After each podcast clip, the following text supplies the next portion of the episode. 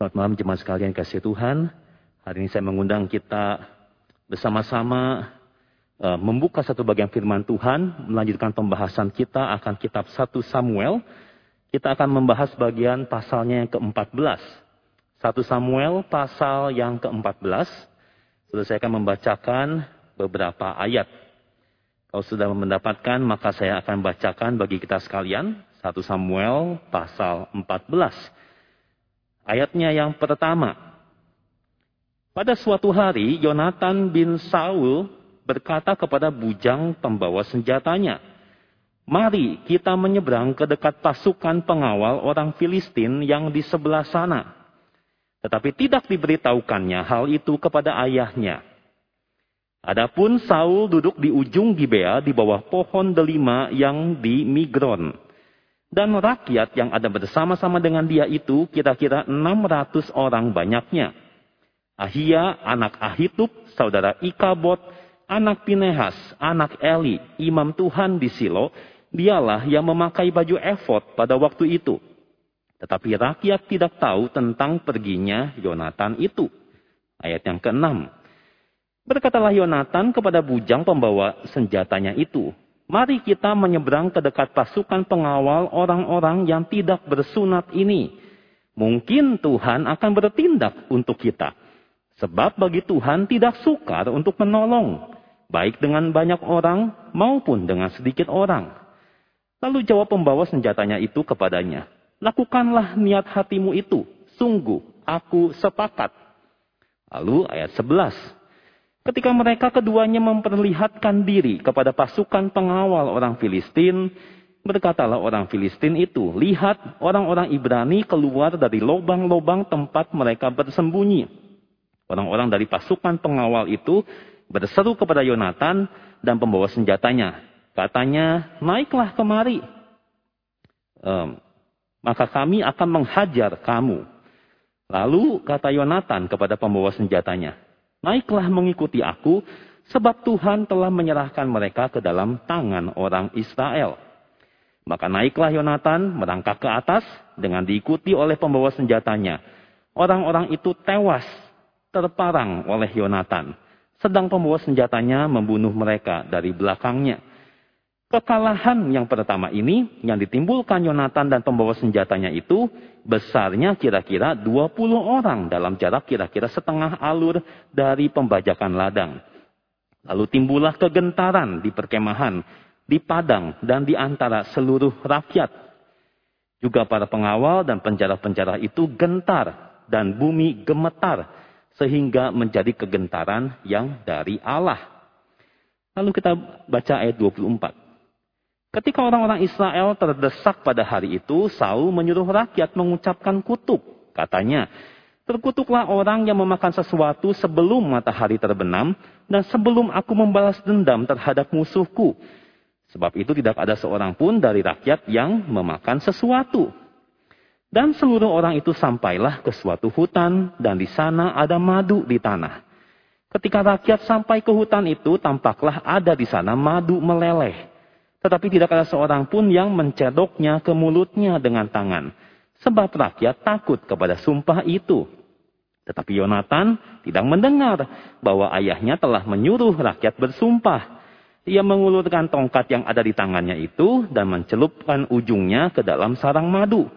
Kemudian ia mencedoknya ke mulutnya dengan tangan, lalu matanya menjadi terang lagi. Dan seorang dari rakyat berbicara, katanya, Ayahmu telah menyuruh rakyat bersumpah dengan bersungguh-sungguh. Katanya terkutuklah orang yang memakan sesuatu pada hari ini. Sebab itu rakyat letih lesu.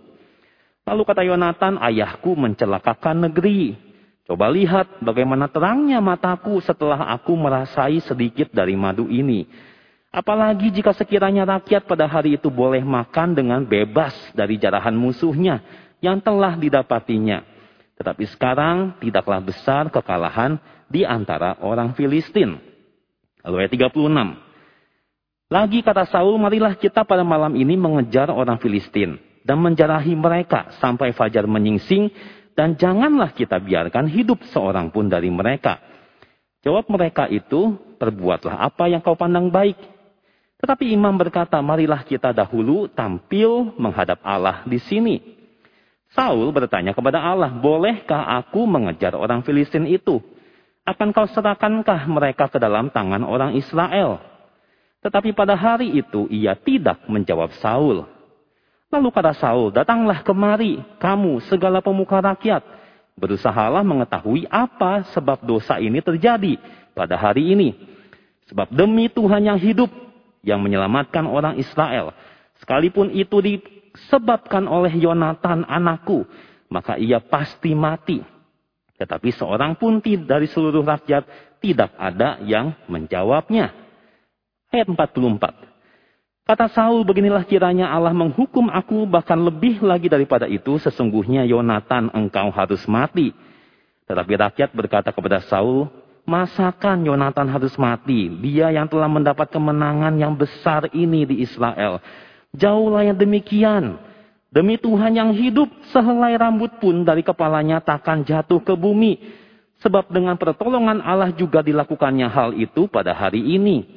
Demikianlah rakyat membebaskan Yonatan sehingga ia tidak harus mati. Ayat 47. Setelah Saul mendapat jabatan raja atas Israel, maka berperanglah ia ke segala penjuru melawan segala musuhnya. Melawan Moab, Bani Amon, Edom, raja-raja negeri Zoba, dan orang Filistin. Dan ke mana pun ia pergi, ia selalu mendapat kemenangan. Ia melakukan perbuatan-perbuatan yang gagah perkasa, memukul kalah orang Amalek, dan melepaskan Israel dari tangan orang-orang yang merampasi mereka. Sampai semikian jauh membaca firman Tuhan pada malam hari ini. Bapak Ibu Saudara sekalian ada peribahasa di dalam bahasa Indonesia berbunyi demikian. Buah jatuh tidak jauh dari pohonnya. Artinya sifat anak itu tidak jauh dari orang tuanya. Ada kemiripan sikap, tingkah laku, atau pola pikir antara orang tua dan anak-anaknya.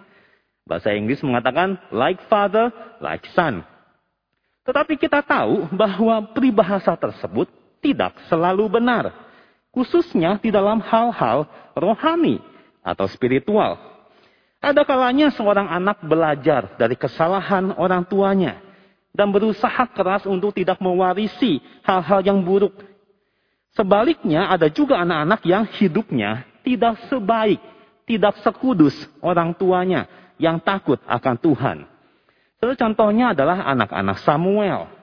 Kita tahu bahwa mereka tidak hidup jujur atau berintegritas seperti Samuel. Nah, di dalam pasal 14 ini kita bisa melihat hal yang sebaliknya. Jikalau di pasal sebelumnya kita belajar bahwa Saul tidak taat sepenuhnya kepada Tuhan, Saul tidak punya iman yang teguh di dalam Tuhan. Di pasal ini anak Saul, yaitu Yonatan, malah mendemonstrasikan iman yang tangguh. Semua kita perhatikan, sejak awal 14, pasal 14, saudara ada kontras antara Saul dan Yonatan. Di ayat 2 dikatakan Saul duduk di ujung Gibea di bawah pohon delima. Sementara rakyat 600 orang bersama-sama dengan dia. Bersama Saul, ada seorang lain bernama Ahia yang memakai baju efod. Artinya dia saat itu menjabat sebagai imam. Lalu penulis dengan sengaja menuliskan Ahia adalah keponakan Ikabot, anaknya Pinehas, cucunya Imam Eli. Nah, setelah ini bukan pertanda baik. Ikabot artinya kemuliaan Allah telah lenyap. Saul digambarkan seakan raja yang mengandalkan imam yang berasal dari garis keturunan Eli yang sudah ditolak oleh Tuhan. Tetapi sementara Saul itu diam aja, ya, menunggu kesempatan yang entah kapan datangnya dan seperti apa. Setelah Yonatan itu ternyata berinisiatif menyeberang ke dekat pasukan pengawal Filistin. Dia melakukan hal ini dengan diam-diam, rahasia, tanpa sepengetahuan Saul. Mengapa rahasia? Coba mungkin Jonathan tahu Saul pasti tidak setuju. Tindakannya ini bisa dianggap sebagai tindakan sembrono tanpa perhitungan. Bukannya berani tapi nekat. Nah, sebagaimana tidak nekat. Dia melakukan aksinya itu hanya berdua saja dengan pembawa senjatanya. Tetapi kalau kita perhatikan ayat ke-6, tindakannya ini didasari pada iman kepada Tuhan. Yonatan mengatakan, mari kita menyeberang ke dekat pasukan pengawal orang-orang yang tidak bersunat ini. Setelah menunjukkan Yonatan tidak takut kepada orang-orang Filistin. Hanya orang-orang yang tidak bersunat. Mungkin Tuhan akan bertindak bagi kita. Sebab bagi Tuhan tidak sukar untuk menolong baik dengan banyak orang maupun dengan sedikit orang. So menunjukkan betapa Yonatan itu percaya kepada kekuatan dan kekuasaan Allah. Tuhan sanggup menolong. Bagi Tuhan tidak ada yang mustahil. Baik dengan banyak orang ataupun dengan sedikit orang. Tuhan bisa sanggup menolong umatnya. Memberikan kemenangan tanpa bergantung kepada jumlah pasukan. Ini iman yang luar biasa dari Yonatan tidak ada keraguan sedikit pun. Tetapi sudah perhatikan, Yonatan tetap memberikan ruang untuk kedaulatan Allah. Mungkin Tuhan akan bertindak bagi kita. Pernyataan ini bukan berarti Yonatan meragukan kebaikan Tuhan. Ya mungkin siapa tahu Tuhan itu baik mau menolong kita. Bukan saudara. Tetapi berarti dia tidak memaksakan keinginannya kepada Tuhan. Tuhan pasti bisa, tetapi belum tentu apa yang kita kehendaki itu juga adalah kehendak Tuhan. Inilah iman Yonatan. Lalu Yonatan mengajukan sebuah tanda. Saudara, posisi pengawal Filistin itu ada di atas bukit batu. Sedangkan Yonatan ada di bawah. Jikalau mereka pengawal itu menyuruh mereka naik, artinya itu tanda Tuhan menyerahkan mereka kepada Yonatan. Dan sudah betul saja. Ketika Yonatan memperlihatkan diri, prajurit-prajurit Filistin itu mengejek mereka. Lihat, orang-orang Ibrani itu keluar dari lubang persembunyian mereka. Lalu menantang mereka untuk naik. Naiklah kemari, maka kami akan menghajar kamu. Sebab para penafsir berpendapat bahwa kemungkinan dibutuhkan usaha yang sangat besar untuk menaiki bukit batu itu sampai mereka mendapati orang-orang Filistin. Nah mereka mungkin pikir begitu Yonatan sampai di atas, sudah pasti akan kelelahan dan dengan mudah dihajar. Tetapi ternyata Yonatan naik dengan cepat, dengan mudah, dan membabat habis para pengawal Filistin. 20 orang dia habisi. Lalu tuliskan timbullah kegentaran di perkemahan, di padang, dan di antara seluruh rakyat. Sebayangkan situasi itu. So, bagi kita yang kebanyakan nonton film silat mungkin ya. nonton film kungfu. Sudah satu orang kalahkan 20 mungkin itu biasa. Tetapi saudara itu kan film. Seharusnya itu peristiwa yang luar biasa. Bukan saja seluruh rakyat, tapi juga pasukan pengawal dan para penjarah Filistin yang di pasal sebelumnya dengan bebas menjarahi Israel tanpa perlawanan, mereka gentar. Dan bumi gemetar. Sehingga menjadi kegentaran yang dari Allah. Apa yang Allah lakukan sungguh membawa kegemparan. Baik di antara orang Filistin maupun juga pasukan Israel. Saul terhenyak. Lalu periksa barisan. Dan baru tahu bahwa Yonatan dan pembawa senjatanya tidak ada. Yang mendengar keributan di perkemahan orang Filistin. Lalu bersama dengan rakyat cek apa yang terjadi. Dan ketika mereka tiba di medan pertempuran, ia terkaget mendapati bahwa di antara pasukan Filistin mereka saling membunuh. Setiap orang menikam temannya dengan pedang. Nah, sementara pasukan Filistin jumlahnya berkurang, pasukan Israel itu malah bertambah. Saudara kalau baca pasal 13 ingat sebagian besar rakyat berserak-serak meninggalkan Saul dan bersembunyi. Dan sekarang semua yang sembunyi itu kembali bergabung dengan Israel. Tidak sedikit juga yang malah tadinya berkhianat. Saudara mereka ikut pasukan Filistin. Sekarang balik lagi memperkuat pasukan Israel. Lalu ayat 23 menegaskan kuasa dan kebaikan Tuhan. Demikianlah Tuhan menyelamatkan orang Israel pada hari itu. Nah, setelah peristiwa kepahlawanan Yonatan, peperangan belum selesai.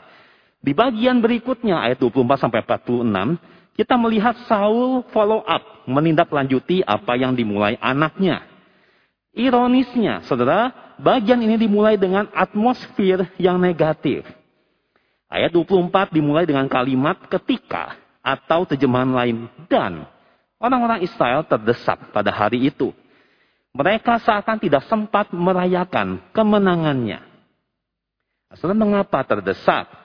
Ternyata Saul menyuruh rakyat bersumpah Terkutuklah orang yang memakan sesuatu sebelum matahari terbenam dan sebelum aku membalas dendam terhadap musuhku. Dan saudara ini menjadi sebuah blunder.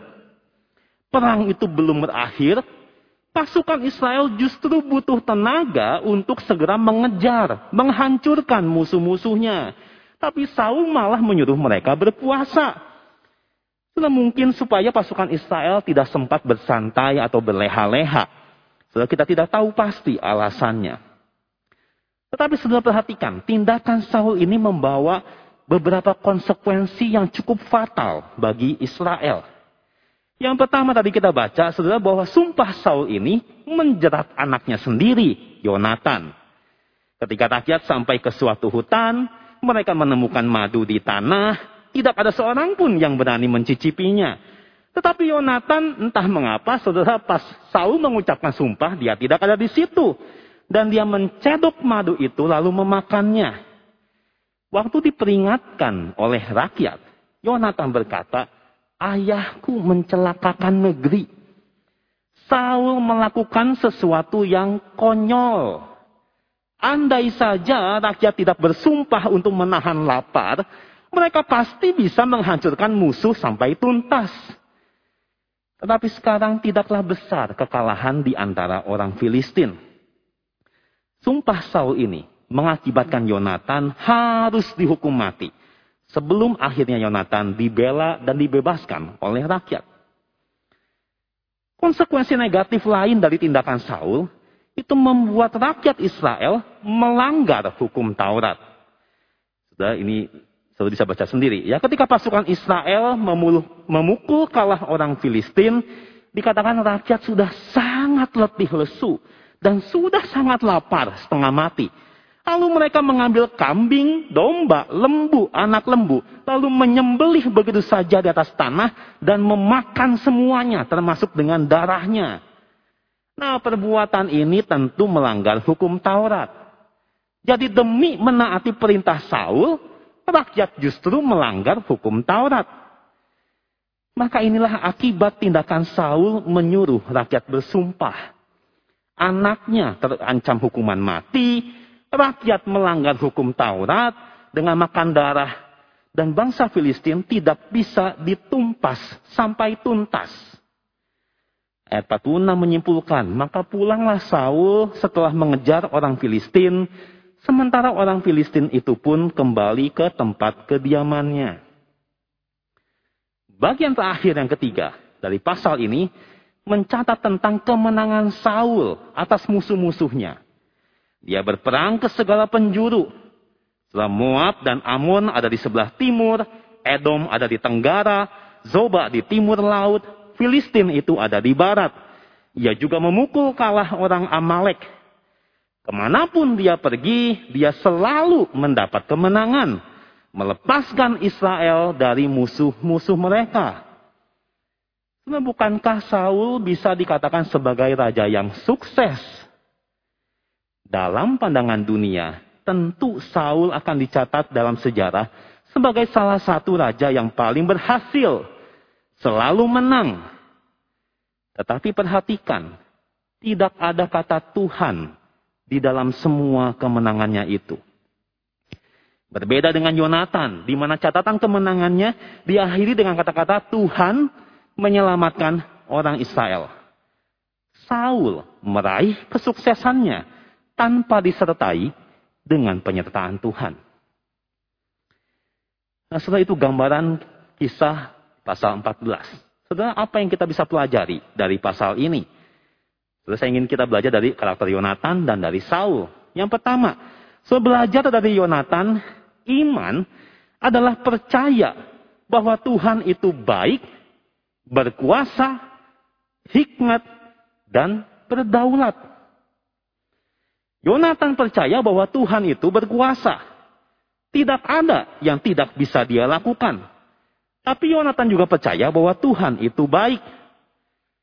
Sekali saudara kalimat mungkin Tuhan akan bertindak bagi kita itu bukan berarti Yonatan meragukan kasih kebaikan Tuhan.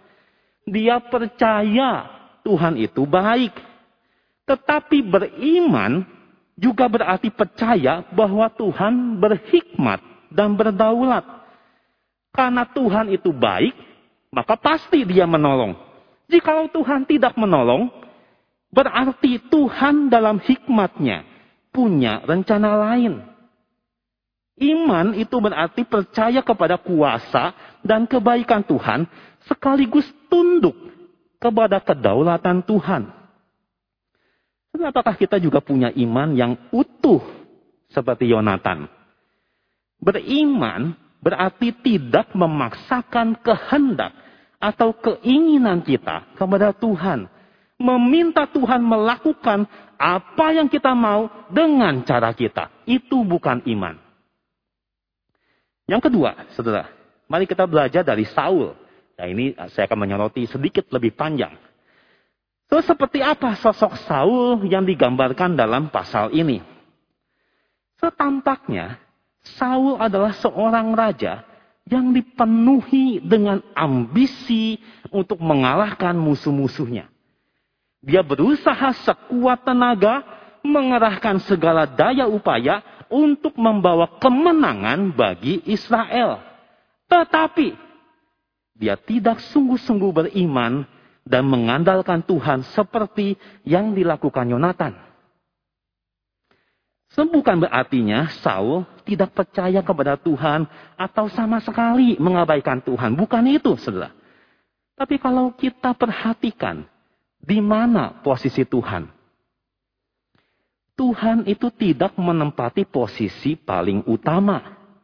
Melainkan Tuhan itu hanya digunakan atau menjadi alat demi mencapai tujuannya yaitu kemenangan atas musuh. So, perhatikan lagi sumpah yang diperintahkan oleh Saul. Puasa sebelum matahari terbenam. Apa tujuannya? Sekilas aktivitas puasa tampak rohani. Tetapi tujuannya apa? Balas dendam terhadap musuhku. So, sebelumnya Saul itu terdesak, terjepit. Rakyat meninggalkan dia Semungkin dia putus asa, nggak bisa apa-apa, sudah pasti kalah. Tetapi waktu tiba-tiba Tuhan membalikkan keadaan, dukungan tambah banyak, sekarang dia di atas angin. Ternyata saudara ke, situasi itu menghidupkan kembali ambisinya. Sekarang waktunya balas dendam dan habisi musuh. Ketika sumpah itu membuat rakyat Israel melanggar hukum Taurat dengan makan darah, apa reaksi Saul? Dia panik.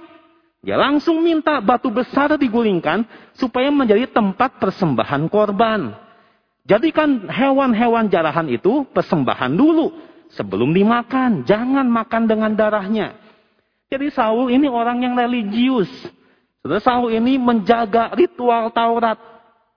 Tapi kenapa untuk apa? So, saya percaya dia berpikir, jangan sampai dosa rakyat itu menghalangi dirinya mencapai ambisinya. Itu saja. So, dia berusaha membereskan masalah yang ditimbulkan oleh sumpahnya itu. Tetapi dia tidak berpikir itu gara-gara sumpahnya. Tidak ada rasa bersalah ataupun penyesalan. Perhatikan lagi, setelah para prajuritnya makan, Saudara, apa yang Saul lakukan? Ayat 36, Saul ingin mengejar musuh semalam-malaman sampai semuanya habis ditumpas. Sampai imam berkata, mari tanya dulu kehendak Tuhan. Saudara, dia ingin memburu musuh, balas dendam, kemenangan. Itu menjadi obsesinya. Jelas terlihat, sebetulnya dia tidak sungguh-sungguh ingin melibatkan Tuhan dalam rencananya itu. Tuhan itu hanya dikontak kalau dalam kesulitan, kalau dalam kesesakan. Sekarang dia lagi di atas angin. Secara tidak sadar Saul menunjukkan dia tidak lagi butuh Tuhan. Mari kejar musuh kita. Tapi imam keburu mengingatkan. Saudara mungkin Saul pikir, oke okay lah, coba minta persetujuan Tuhan dulu. Kan Saul memang religius. Tapi ternyata Tuhan tidak menjawab. Wah, pasti ada dosa di antara kita. Dan apa yang Saul katakan? Dia bersumpah demi Tuhan yang hidup, sekalipun itu disebabkan oleh Yonatan anakku, ia pasti akan mati. Saudara bayangkan betapa tegangnya suasana waktu itu. Semua rakyat terdiam. Karena seakan semua rakyat sudah tahu jawabannya. Kecuali Saul. Lalu dibuanglah undi dan benar saja. Yonatan penyebabnya. Dan dia mengakui melanggar sumpah tersebut. Dan Saul pun tidak segan membunuhnya. Bermaksud membunuhnya. Sampai seluruh rakyat kemudian membela dan membebaskan Yonatan. Mari berhenti sejenak Bayangkan apa yang sedang terjadi. Seharusnya Saul itu sadar akan apa yang sudah dilakukannya. Namun Saul sedikit pun tidak merasa bersalah karena sumpahnya yang bodoh itu. Sebaliknya, ambisinya itu saking besarnya sampai dia tidak segan-segan mengorbankan siapa pun yang menghalanginya, termasuk anaknya sendiri. Dia sudah dibutakan oleh ambisinya itu, sehingga dia lebih rela kehilangan anak daripada ambisinya tidak tercapai. Setelah itu, saudara, apa yang terjadi dengan raja yang sangat ambisius ini? Kita mungkin mengira, orang kaya gini, mana mungkin bertahan lama. Orang seperti begini tidak mungkin dapat berkat dari Tuhan. Tapi Alkitab tidak mencatat seperti itu. Ia berperang ke segala penjuru, dan ke mana pun dia pergi, dia selalu mendapat kemenangan. Saudara, apakah kemenangan ini berkat Tuhan? Tentu saja, saudara. Masa dari setan? Pasti menang perang itu berkat Tuhan. Bagi Israel. Saul menjadi raja yang sukses, tetapi tanpa penyertaan Tuhan tanpa perkenanan dari Allah. Sebagai sebuah prinsip yang mengerikan yang mesti kita renungkan. Adalah mungkin bagi seseorang untuk mendapatkan berkat. Tapi tanpa perkenanan dari Tuhan. Ternyata bisa, saudara. Kita berdoa untuk mencapai ambisi kita. Sambil kita mungkin melakukan dosa-dosa tertentu demi mencapai ambisi kita. Mungkin kita mencapai ambisi itu. Lalu kita anggap itu berkat Tuhan. Mungkin itu berkat dari Tuhan. Tetapi Tuhan tidak berkenan kepada kita. Kembali kita mewaspadai diri. Jangan-jangan kita sedang anggap diri kita sukses. Dengan segala harta yang kita miliki, dengan segudang prestasi dan jabatan tinggi yang berhasil kita rengkuh, hidup kita lancar, kita merasa sangat diberkati. Tapi sesungguhnya Tuhan tidak berkenan atas diri kita. Di dalam sejarah bangsa Israel, kitab keluaran mencatat. Bagaimana suatu kali bangsa Israel berdosa besar dengan membuat patung anak lembu emas Lalu mereka sembah.